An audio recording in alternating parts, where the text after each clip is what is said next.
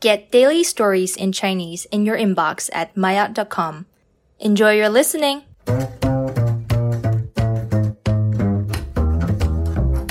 Myout 高级 iPhone 十四 Plus 被指为年度最不保值手机。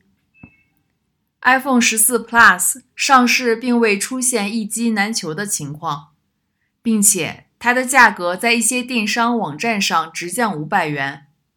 这些现象让关注电子产品的媒体人认为 iPhone 十四 Plus 是最不保值的智能手机。据报道。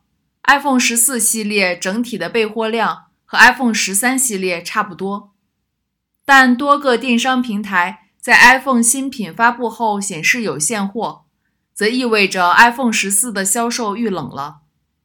这可能是因为手机不是生活必需的消耗品，也可能是因为新 iPhone 确实是不吸引人。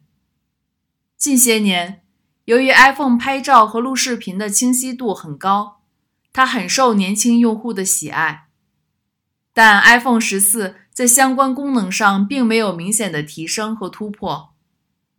不过，即使 iPhone 新品的销售不像以前一样顺利，iPhone 在智能手机出货量中的比重依旧很高。近两年的智能手机市场正在发生改变，虽然中东市场的消费量大幅提高。